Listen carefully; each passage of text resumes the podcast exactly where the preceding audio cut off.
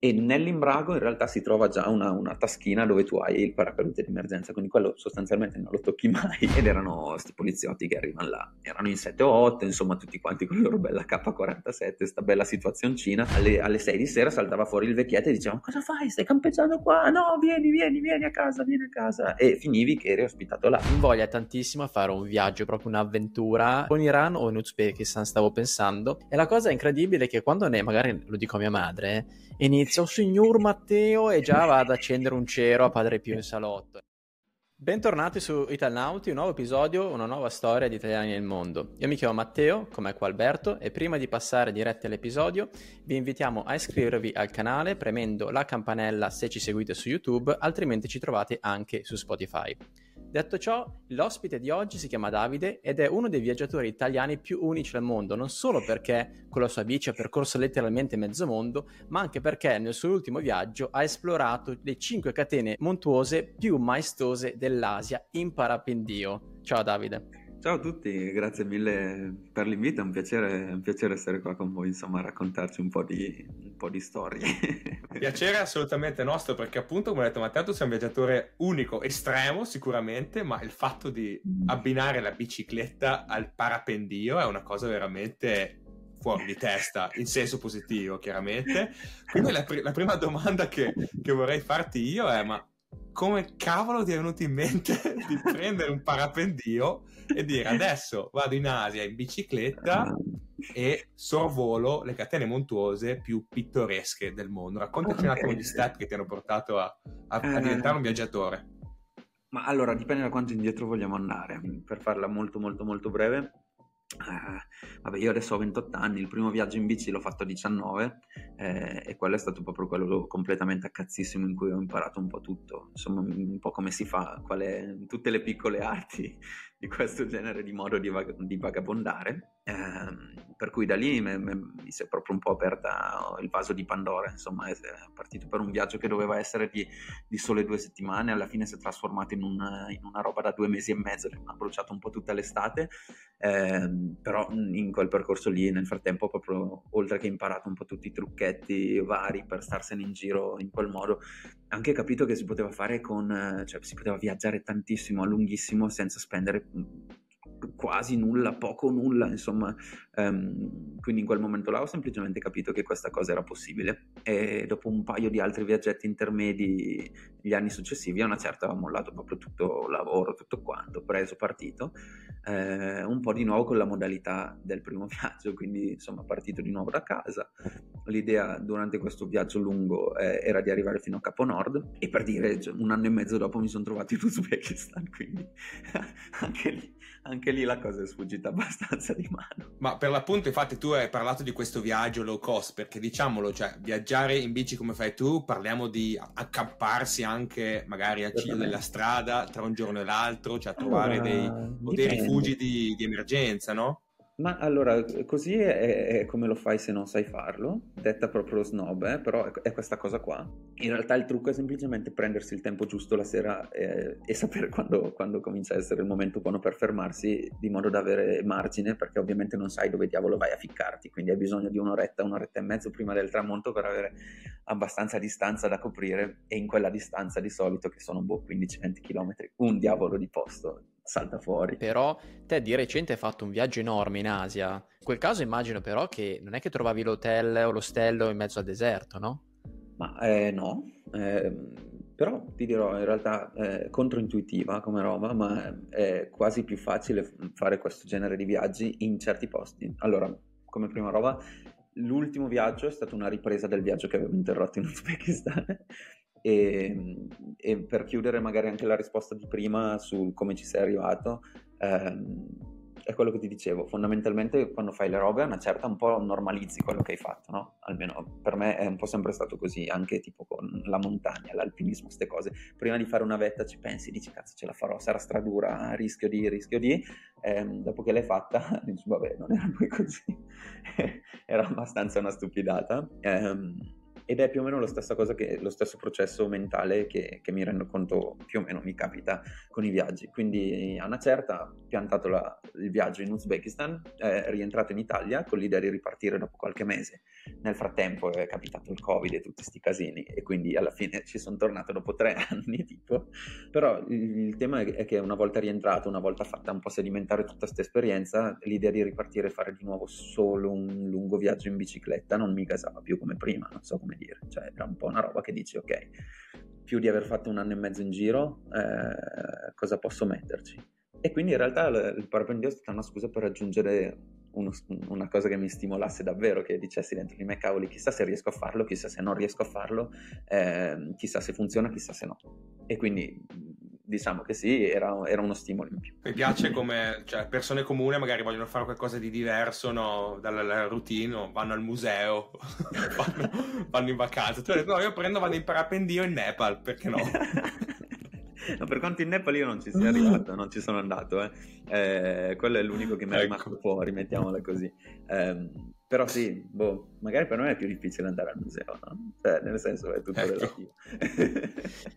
Senti, a proposito appunto di parapendio, di questo viaggio, quale catene montuose hai visitato? O comunque catene montuose dalla quale ti sei lanciato, no? Sì, dunque erano 5 principali, che poi in realtà sfumano l'una nell'altra, perché se uno piglia una cartina è molto più facile da visualizzare. C'è una grossa macchia marrone in mezzo all'Asia ed è tutta questa ipercordigliera, si potrebbe quasi dire. Quindi partendo da nord c'è il Tian Shan, poi il Pamir, l'Hindu Kush, il Karakorum e giù in fondo l'Himalaya. Quindi sono queste 5 qua di fatto. Ma ascolta, domanda pratica, come fai a trasportarti tutta l'attrezzatura con soltanto una bici? Cioè immagino anche il parapendio, voglio dire, sia voluminoso, no? Dunque da un lato mi ha aiutato un po' il fatto di avere una certa base di esperienza sui viaggi in bici, quindi lasciare a casa un sacco di roba che non è davvero necessaria.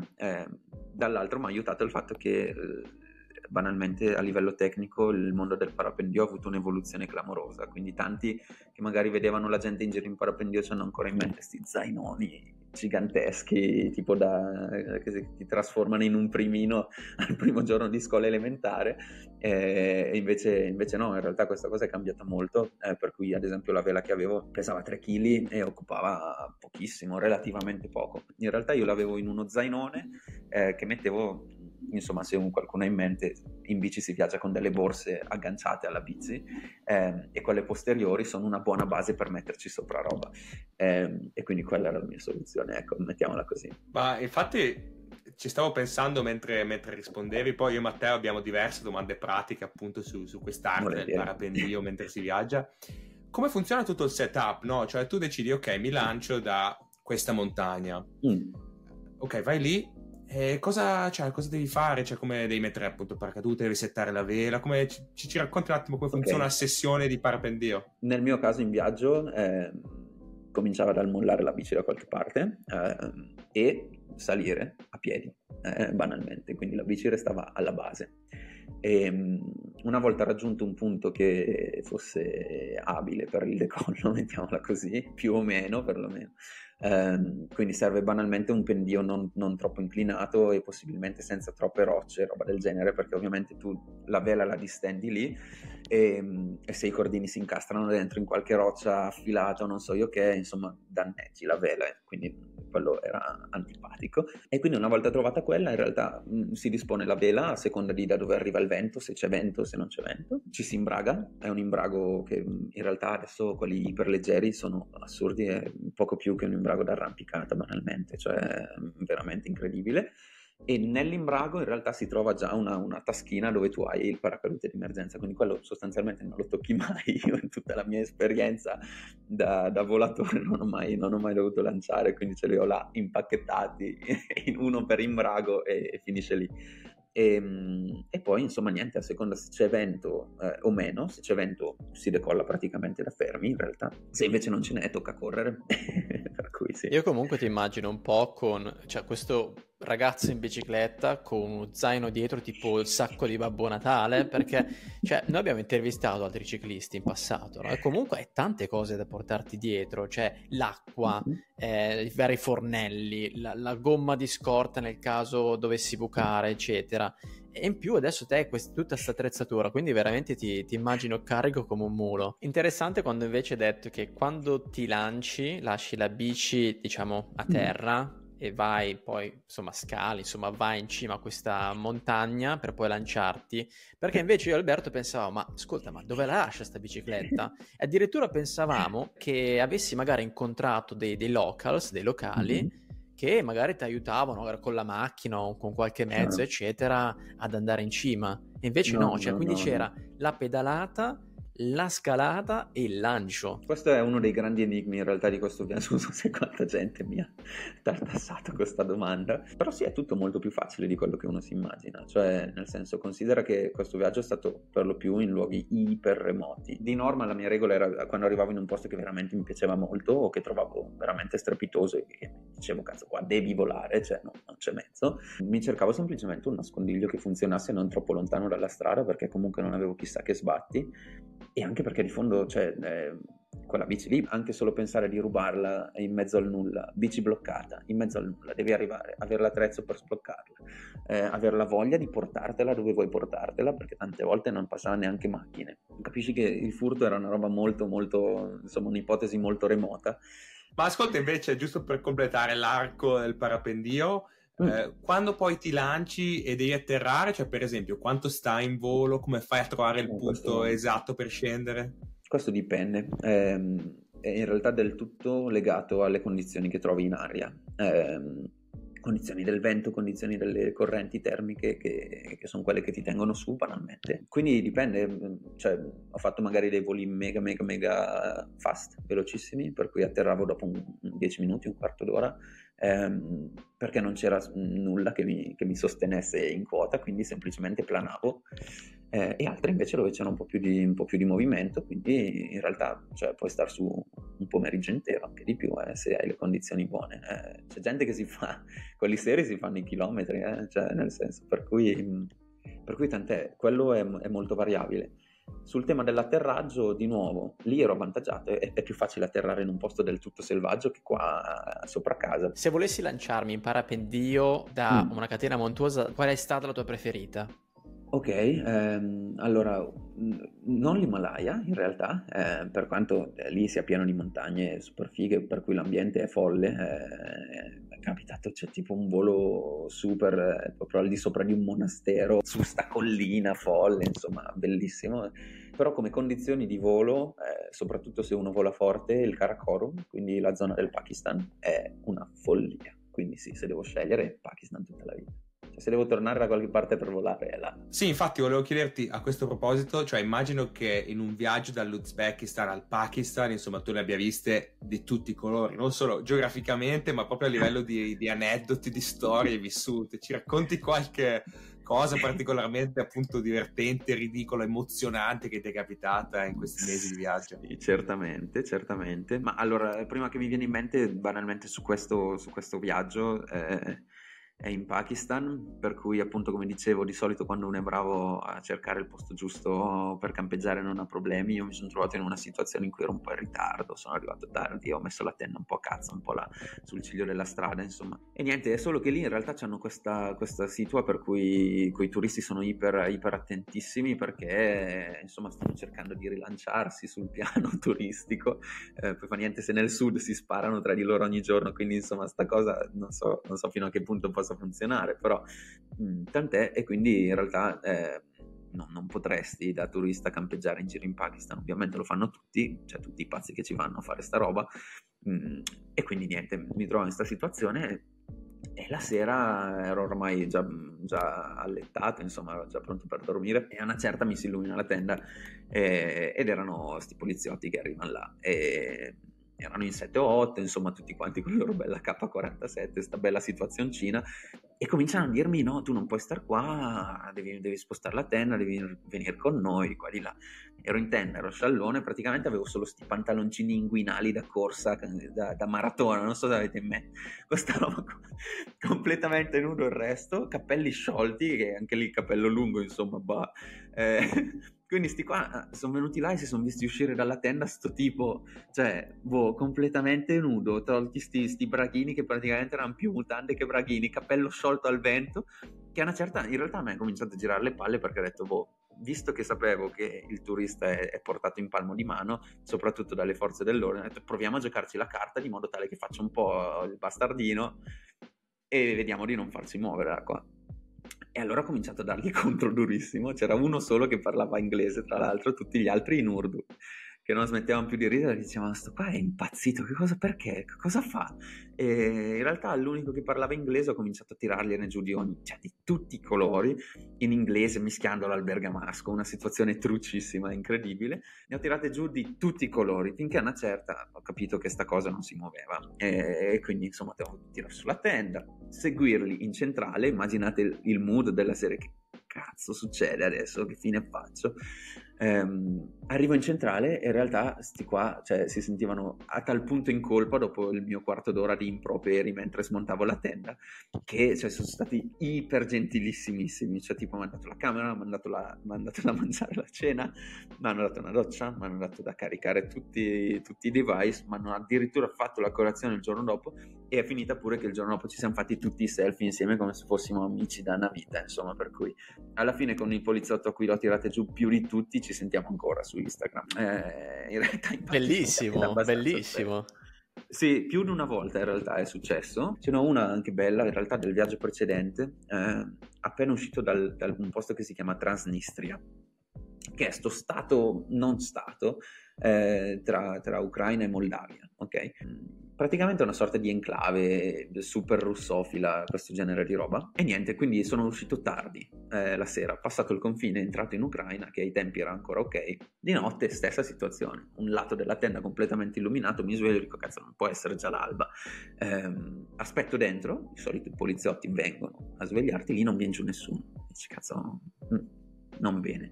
Basso un pochettino la tenda, sti qua non si muovono, anche dico vabbè esco io a sto punto, perché non è che posso stare qua tutta notte così. Esco ed erano sti due ubriaconi, erano ubriachi, due ubriachi ucraini con la loro Lada, adesso non so, per chi conosce sono queste macchinacce, niente, insomma esco io e c'erano sti due tipi qua. Gli ho detto un po', ah sì, ho girato qua, Europa, Amsterdam, passato su, Capo Nord e poi eccoci qua. Però vedevo che non andavano. Una certa sono venuti là alla tenda, hanno cominciato a guardare dentro, a chiedermi soldi, sigarette, a guardare, a vedere la macchina fotografica, a vedere un po' di robe. La situazione è cominciata a diventare un po' più tesina, capito? E in realtà che diavolo posso inventarmi? Io avevo del tè sfuso che usavo per colazione, tipo alla cannella, no? Quindi le foglie proprio. E... e gli avevo detto che ero stato ad Amsterdam prima, nelle nostre chiacchierate precedenti. Quindi sto qua un po' ubriachelli probabilmente, ho detto beh, boh, dai, proviamo sta roba.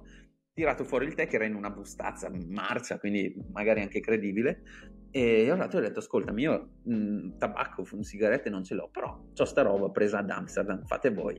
E loro se la sono presi e se sono levati dalle palle con sta roba, no? Quindi in realtà la situazione si è risolta nel migliore dei modi, vabbè, sacrificando il mio tè alla cannella, ma la cosa che a me fa più volare di tutta sta storia qua è immaginarmi sti due ucraini mezzi ubriachi nella loro Lada, nella devastazione totale della campagna ucraina di notte, che si fumano il mio tè alla cannella e se lo passano tipo cannone. Ma cazzo, ma sti italiano sai che roba incredibile, roba incredibile. Buona, eh? Quelli non li senti più su Instagram, però loro no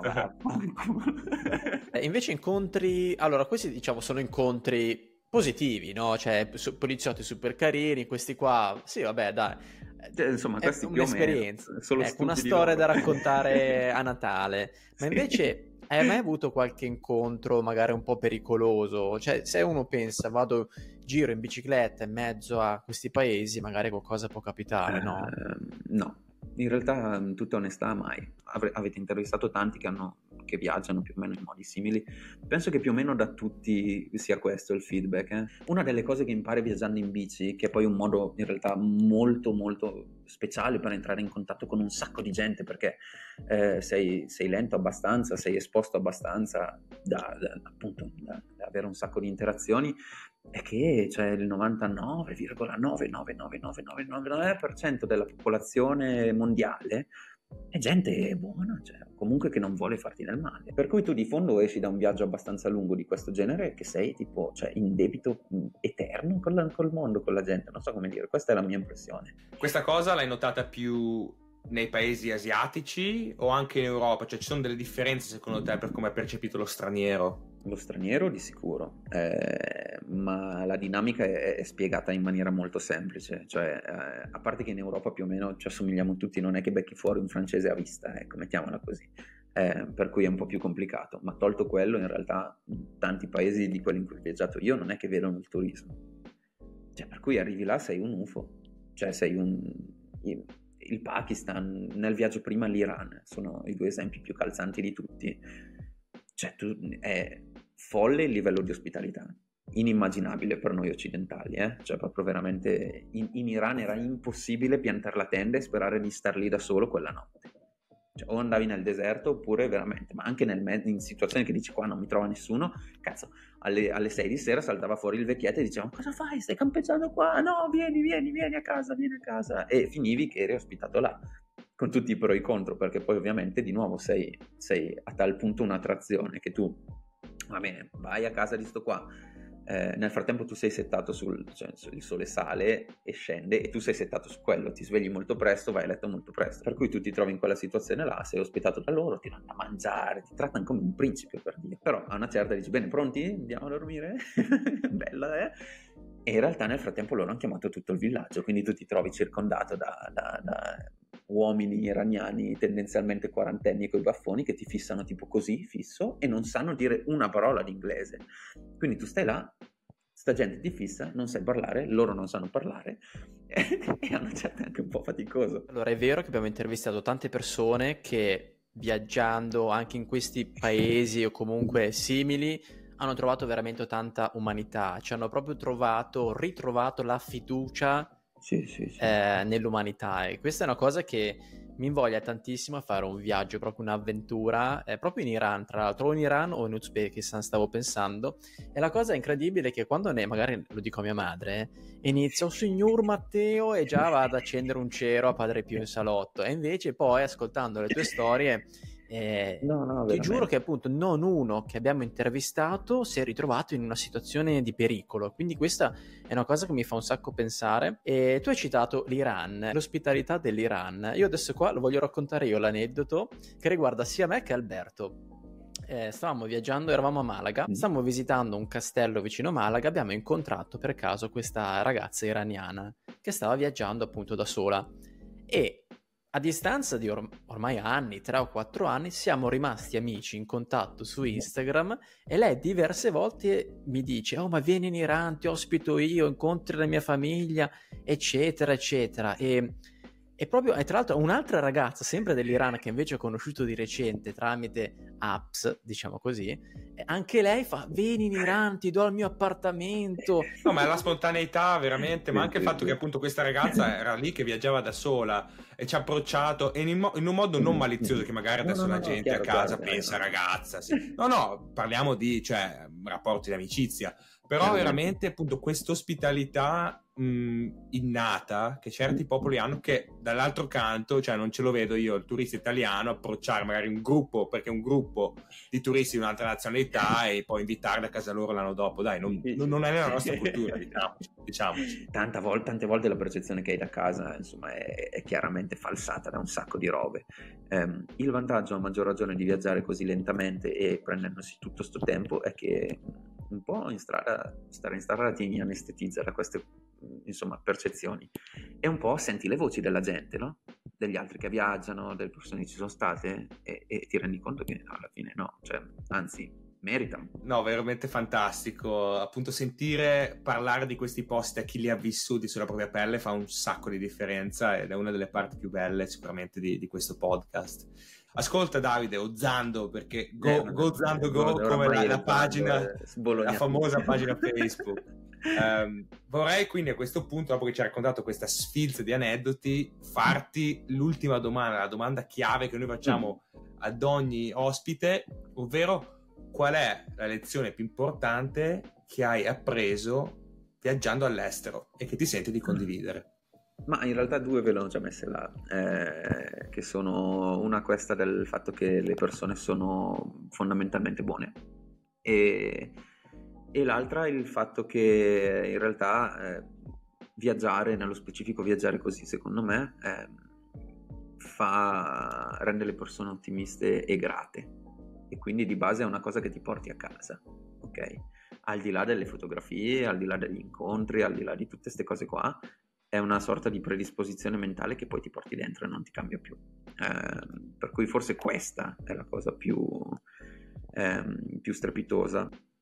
Oltre a ciò, il consiglio a tema viaggio, perché alla fine la serata, cioè insomma la chiacchierata di stasera è su questo tema, cercare possibilmente l'esperienza più pura, perché in realtà tutti quei filtri, quelle robe che ci mettiamo davanti quando parti e dici vado all'avventura, e magari vado all'avventura in un posto che mi spaventa, sono solo modi per allontanarti da quel posto là, anche se ci stai in mezzo, e quindi tanto più tu ci vai invece nudo, tanto più funziona, tanto più ti porti a casa sta cosa qua. Viaggiare significa crescere, viaggiare significa internalizzare tutto quello che vedi, non sono solo le belle foto, i bei post su Instagram che aiutano sicuramente a condividere quello che si è vissuto, sì. Però è il cambiamento che hai dentro, no?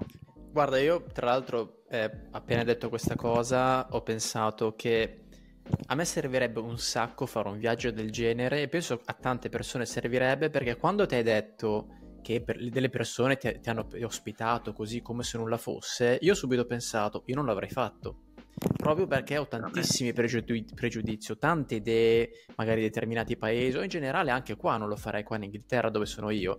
Quindi secondo me, come hai detto tu, un viaggio del genere mi permetterebbe di crescere tantissimo, di aprire i miei orizzonti mentali e di essere veramente più grato, di credere di più nelle persone, quindi sicuramente da mettere nel calendario anche per me. Insomma, ti prendo un bel pezzo del calendario, Ocio, perché poi se ti sfugge la mano stai... però è vero, insomma anch'io...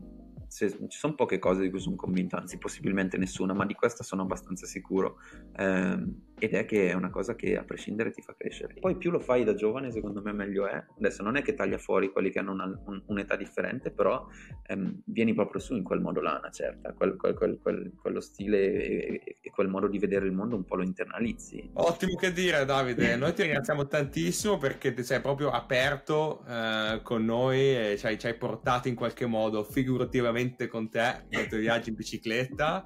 Invitiamo ovviamente chiunque abbia guardato fino a qui a seguirti nei canali social dove tu sei molto attivo quando racconti i tuoi viaggi. Lo ero, adesso che il viaggio è finito in realtà piuttosto che pubblicare spazzatura non pubblico nulla, no? Però sì, va bene così, però ci sono i ricordi dei tuoi viaggi, sono ancora lì. Ecco sì, quello sì.